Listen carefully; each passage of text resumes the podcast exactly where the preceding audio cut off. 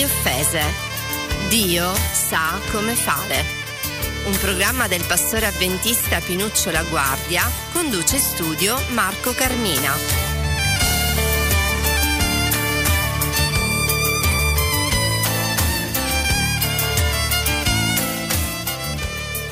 E siamo di nuovo assieme per eh, un nuovo appuntamento assieme al pastore Giuseppe La Guardia che è con noi in, in linea telefonica. Pronto Giuseppe? Pronto Pino?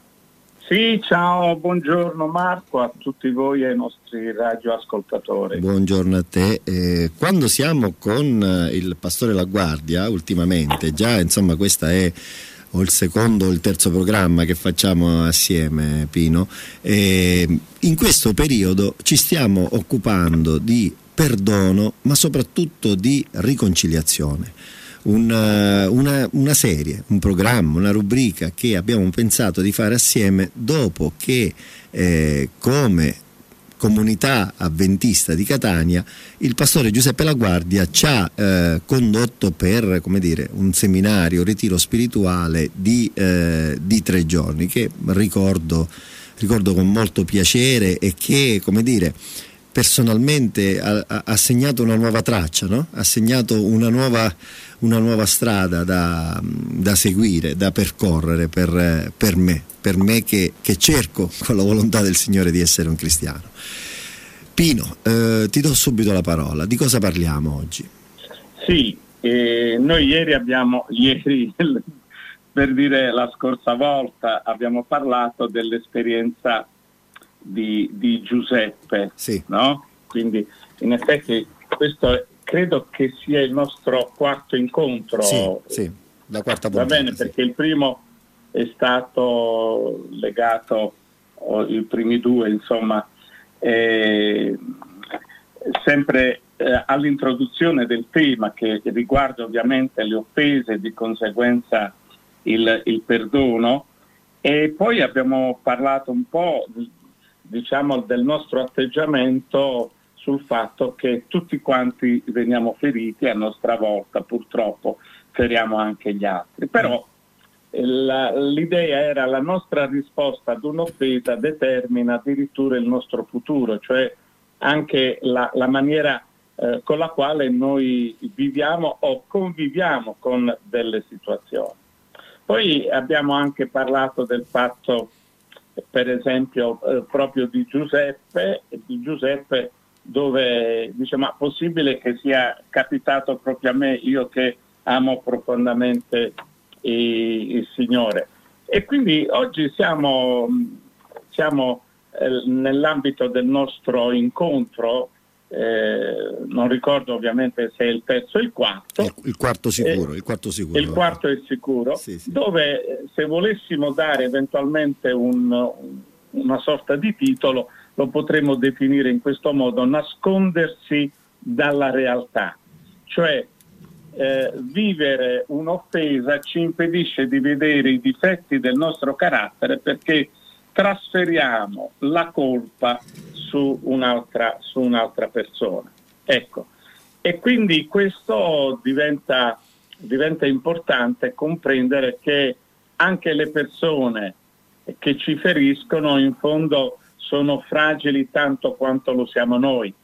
Per cui come cristiani, quindi noi ci poniamo da un punto di vista proprio cristiano, eh, gli altri possono decidere quello che vogliono, ma io come credente sicuramente una domanda me la devo fare, ma il Signore in queste determinate situazioni cosa, cosa potrebbe insegnarmi? Cosa posso attingere dalla sua vita perché perché io possa imitare il, il mio maestro. Ecco, quindi l'essere figli di Dio, l'essere figli di Dio comporta ovviamente delle scelte, comporta delle scelte anche di una, di una certa sofferenza, perché, perché, dietro le offese ovviamente poi ci sono ferite, poi ci sono situazioni che purtroppo si protraeano nel, nel, nel tempo. E quindi e io introdurrei, Marco, sì. eh, proprio legando all'idea di essere figli di Dio.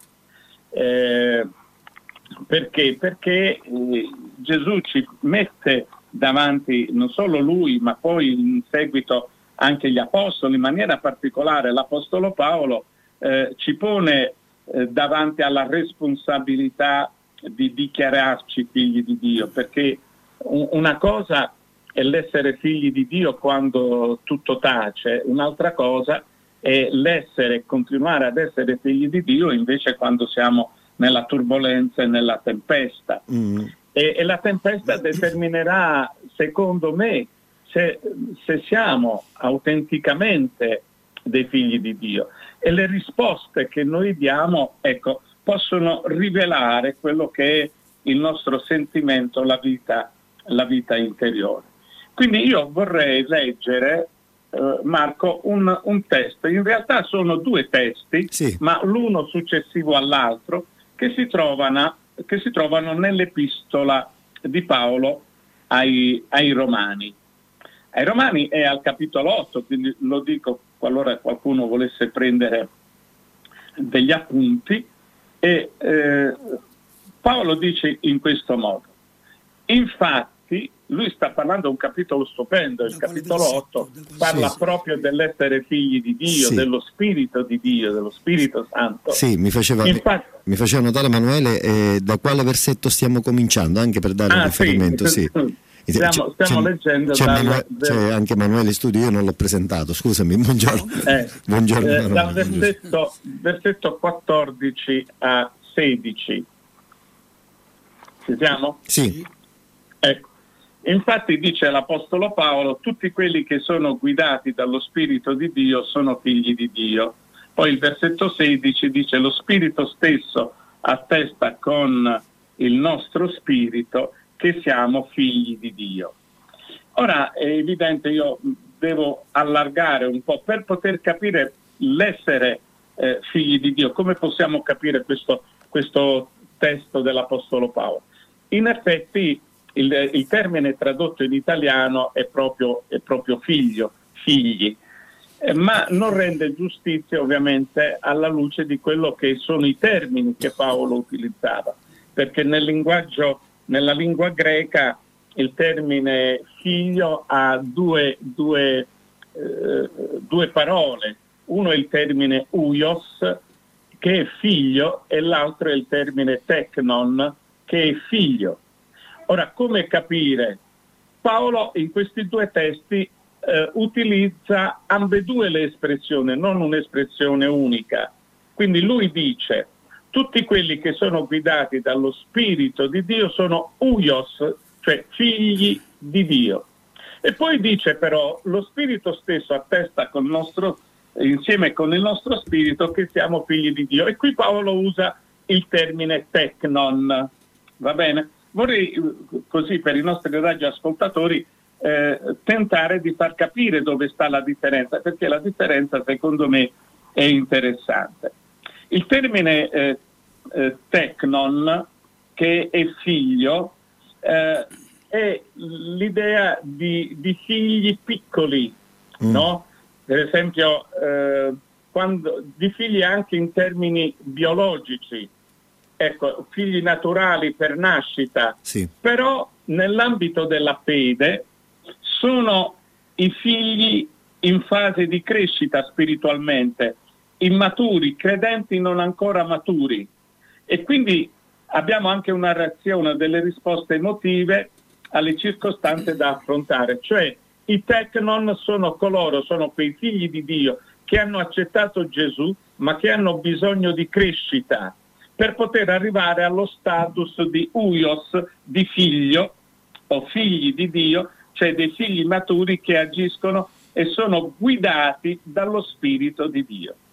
Quindi non so se la mia spiegazione sì. è, è, stata, sì. è, è, stata, chiara. In merito, per cui sottolineo ancora... Sì. In merito a questo argomento, che io so che è una cosa che a Manuele sta molto a cuore, credo che voleva o farti una domanda o fare insomma, un, chiarimento. un chiarimento. Voleva un chiarimento proprio in merito a questo. Sì, purtroppo sono sempre costretto ad affrontare un dibattito anche con i nostri fratelli, anche con coloro che diciamo di essere cristiani, tutti quanti. Tutti affermano che o diversi affermano che siamo tutti figliuoli di Dio. L'umanità, tutti gli esseri umani, siamo tutti figliuoli di Dio. E io dico no, siamo tutti creature di Dio. Diventiamo figlio soltanto alle condizioni che tu stai leggendo, credendo in sì. Gesù Cristo sì. e avendo lo Spirito di Dio dentro. Quindi da creature passiamo a figliuoli. È un'adozione, più avanti parla di adozione, non è eh. una natura così. Sentiamo, sentiamo Pino. Pino. Sì, Cosa perché a volte possiamo dare per scontato, siccome siamo figli di Dio, automaticamente eh, scatta il concetto della salvezza. Tutti figli di Dio, quindi tutti salvati, no? sì. se vogliamo poi a, a arrivare all'estremo. Eh, scusate, ma anche Lucifero è un figlio di Dio, anche i demoni agli inizi sono stati figli di Dio, in quanto creati da Lui, ma non vuol dire che saranno salvati. Certo.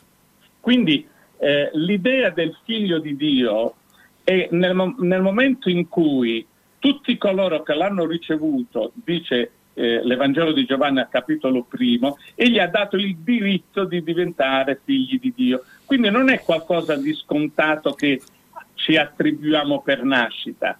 Abbiamo un padre comune, siamo figli suoi, ma possiamo anche, in quanto figli, prendere pure strade totalmente opposte a quelle che sono, eh, a quella che è la volontà di Dio. Poi sarei Dio a valutare ovviamente e a giudicare, però biblicamente diventiamo figli adottivi di Dio, apparteniamo alla sua famiglia nel momento in cui lo accettiamo certo. e permettiamo a Gesù di entrare a far parte della nostra vita sì. tramite la presenza dello Spirito Santo. Non di, ecco. non di, nascita ma per vocazione, ecco, si diventa... Non di nascita sì, ma per scelta e per vocazione, quindi Bene. io scelgo di diventare figlio di Dio perché accetto, accetto, accetto Gesù. Questo non vuol dire che io debba sentirmi privilegiato, anzi mi devo sentire più responsabile certo. nei confronti Sicuro. di coloro che ancora la salvezza in Gesù non l'hanno conosciuta.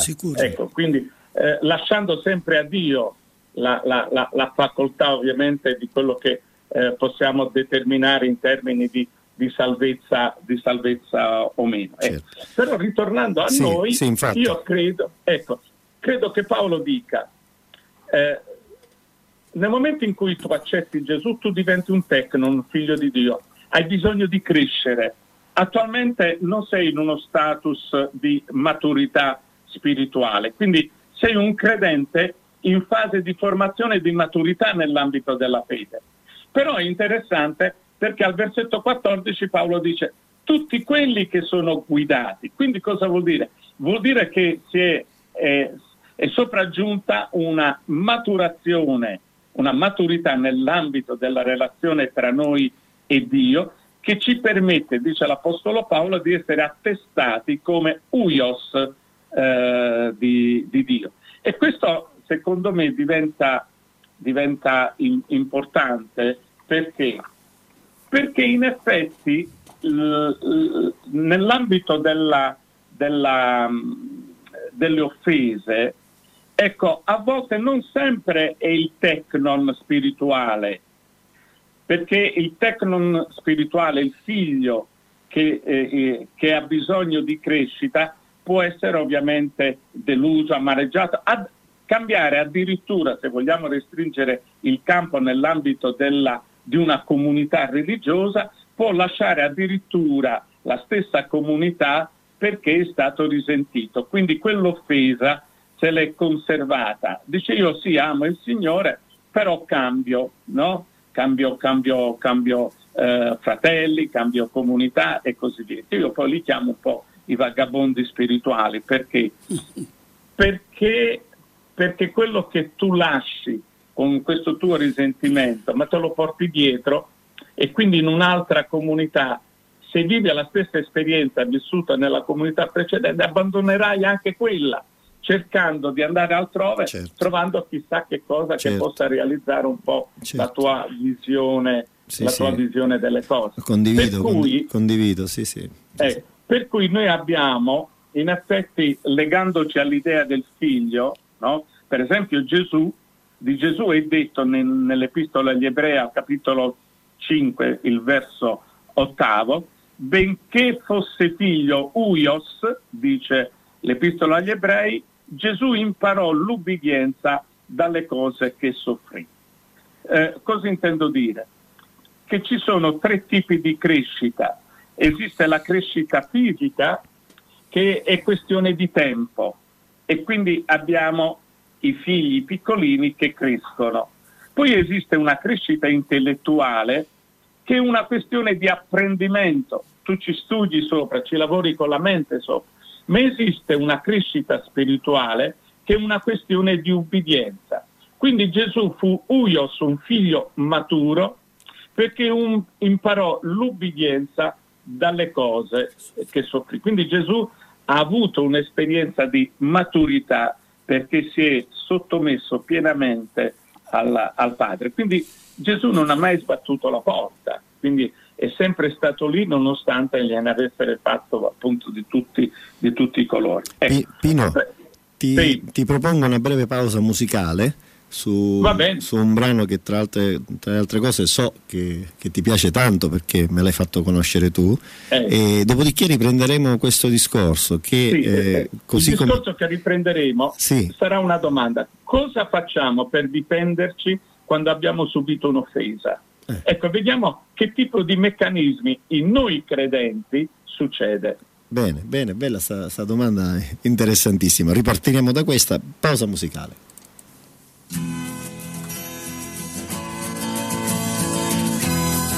chi ascolta le mie parole e le mette in pratica rassomiglia a un uomo che ha costruito la sua casa sulla roccia.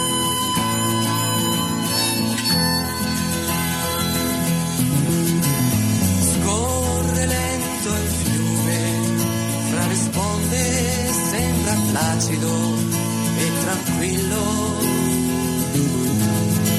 Nella valle c'è gente che s'affretta a costruire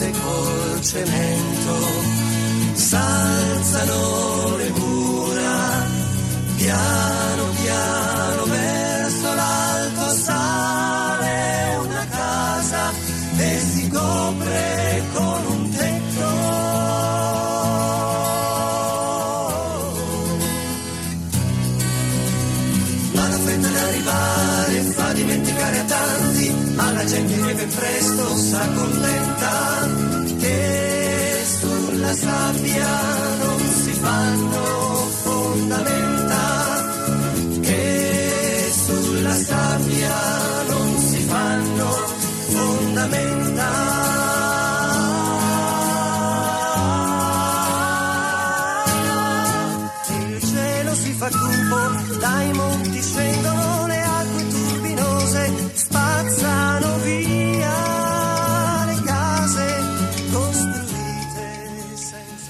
Bene, vi ricordo che siete in ascolto di Radio Voce della Speranza in compagnia del pastore Giuseppe Laguardia, qui in studio Marco Carmine ed Emanuele Pandolfo e il pastore Laguardia ci ha lasciato con una domanda in merito alla discussione che stiamo facendo su perdono e riconciliazione. Qual era questa domanda, Pino, che non, non la ricordo adesso più? Sì, la domanda è cosa facciamo per difenderci quando abbiamo subito un'offesa? Eh. Allora, questo è, sì, eh, Marco, è legato ovviamente alla questione dell'essere figli di Dio, guidati dallo Spirito di Dio e dalla, dall'altra parte figli di Dio in fase di maturità, di crescita. Per cui un credente nella Chiesa può passare oltre vent'anni, ma se non ha questa crescita, essere guidati dallo Spirito di Dio, uso un po' un'immagine eh, infantile, eh, vuol dire che continua ancora a indossare dei pannolini spirituali. Ecco, quindi c'è bisogno è chiaro, di maturità. È chiaro, eh. pannolini con annessi e connessi, eh? cioè con tutto quello che eh. essi contengono. Eh? Sì, uso l'immagine sì, legata sì, ai chi- bambini e così via. È chiarissima, è chiarissima, con, okay. con tutte Ora, le scorie del caso, ecco. Eh, ora, qual è la nostra reazione? Prima di tutto noi creiamo un atteggiamento di autodifesa. Perché, come dice un detto, no? cioè, quando un cane è, è stato toccato dall'acqua bollente ha paura addirittura poi dell'acqua fredda. Quindi noi creiamo un meccanismo che è un falso senso di autoprotezione. Quindi ci vogliamo autoproteggere perché abbiamo timore di essere feriti di nuovo. Quindi cosa facciamo? Ci preserviamo, ecco un secondo aspetto, ci preserviamo dall'esaminare i difetti che noi stessi abbiamo, perché il nostro biasimo cade spessissimo su altre persone. Quindi la responsabilità è sempre degli altri. E questo dà l'idea del fatto che io non c'entro nulla, no? Eh, abbiamo parlato di Giuseppe. Giuseppe è stato veramente offeso, eh, offeso senza che ci fosse da parte sua una, una volontà, no? Quindi eh, questo dà l'idea, insomma, di quelle persone che eh, si ritengono offese e quindi creano queste mura e barriere. Cosa succede? Succede che non si controlla più il terzo elemento, non controlliamo più il nostro agire addirittura il nostro peccato perché, dicevo, vediamo soltanto le colpe di chi ci ha offeso. Quindi se io mi trovo in questa situazione è colpa dell'altra persona. Questo ha delle conseguenze. Primo, siccome il Signore fa dei tentativi nei nostri confronti di sviluppare un carattere simile al suo, questo tentativo da parte di Dio diventa improduttivo. Perché? Perché l'attenzione è sugli altri. Ora, Dio non deve cambiare gli altri, questa è una questione sua, deve cambiare me, ma se io ho un atteggiamento ostile nei confronti degli altri, quindi questo sentimento di rancore eh, che poi potrebbe sfociare addirittura un, in un sentimento di odio inconscio, non necessariamente manifestato, perché noi diciamo no, ma io non odio nessuno, perché sappiamo che come cristiani, insomma, non deve vivere un sentimento in noi, però poi lo manifestiamo nell'ambito delle nostre azioni e del nostro comportamento. Fatti, quindi la certo. persona offesa, e chiudo questo aspetto, quindi cosa fa la persona offesa? cercherà di evitare l'autore dell'offesa e non c'è da meravigliarsi, dicevo, se se ne andrà altrove, diventando così una sorta di vagabondo spirituale. Mm-mm. Ma quei sentimenti negativi se li porterà ovunque certo. va. No? Sì, sì, eh, sì. Se li porterà Pino, Pino, la classica frase dice io con te non ho niente, non, ti ho perdonato, però con te non voglio avere più niente a che fare. Eh? Eh, Quante volte l'abbiamo eh, sentita? Sì, eh, ti faccio allora l'idea del, del, del perdono, no? eh, chi perdona ha sempre una forza estremamente inumana perché, perché non sta in noi in maniera naturale. Certo. Va bene? Chi perdona. Chi ti perdona ti ha voluto davvero, davvero bene perché il perdono significa il mio amore è più grande dei tuoi sbagli. Quindi questo diventa, diventa, diventa eh, appunto in, eh, importante. Quindi la strada che comunemente intraprendiamo dietro l'offesa subita è primo, mi sento ferito, secondo, sorge il risentimento, terzo, io creo delle difese per potermi proteggere e in ultimo incomincio a, sus- a suscitare una sorta di indifferenza. Mm-hmm. No? Sì. Marco, non so se abbiamo, sì, Pino, abbiamo un minuto, un minuto per concludere. Sì, allora vorrei brevemente solo raccontare la, eh, la questione, l'assemblea dei sentimenti, non so se, se oh, sicuramente l'avrò raccontata. Insomma, c'era un'assemblea, diremo noi oggi, amministrativa di tutti i sentimenti, chi presiedeva era l'odio e a destra c'era il rancore e a sinistra il risentimento e poi in, nella sala c'era eh, la rabbia, eh, tutte quelle cose lì, insomma, no? E allora, ecco, qual era l'intenzione? L'odio che presiedeva questa, questa assemblea disse noi dobbiamo uh, uccidere l'amore, no? Allora diede 20 giorni di tempo e quindi tutti i cattivi sentimenti, quindi la rabbia, il rancore, eh, le cose ne- negative, la maldicenza, tutti in giro a cercare di poter distruggere l'amore. Insomma, alla fine si sono ritrovati e non ci sono riusciti, no? Dice, ma che dobbiamo fare? Perché noi l'amore lo dobbiamo distruggere. A un certo punto venne fuori un, un, un, un personaggio un po' buio, disse, io vi distruggerò l'amore, no? Datemi un mese di tempo. Dopo un mese di tempo, in effetti, l'amore era distrutto. Dice, e allora si sono, si sono chiesti, dice, ma come ci sei riuscito? E poi gli hanno chiesto il nome. E allora dice, il mio nome è l'indifferenza. Mamma mia. E, e quindi l'indifferenza diventa terribile, no? Perché, perché eh, ci separa totalmente dall'altro, mm, senza mm, mm, pensare che in effetti siamo ambedue dei figli di Dio che amano il Signore e quindi mettere, mettere eh, in evidenza che siamo ambedue fallaci. In, in, questo momento ho ferito io, quindi io devo avere anche la, la capacità di, di, di, chiedere scusa e chi mi ha ferito, a meno nella speranza che possa capire che gli ho arrecato del dispiacere, insomma, fare altrettanto e chiedere scusa. Bene, Pino. La... Concludia- Ci fermiamo qui? Sì, sì, concludiamo qui. Grazie di tutto. Abbiamo capito che l'unica cosa che distrugge l'amore è l'indifferenza e questo è, è, molto triste, ma riprenderemo la prossima volta questo discorso proprio, proprio da qui. Grazie ancora Pino, una buona giornata. Grazie. Ciao Pino. Grazie anche a voi. Ciao caro.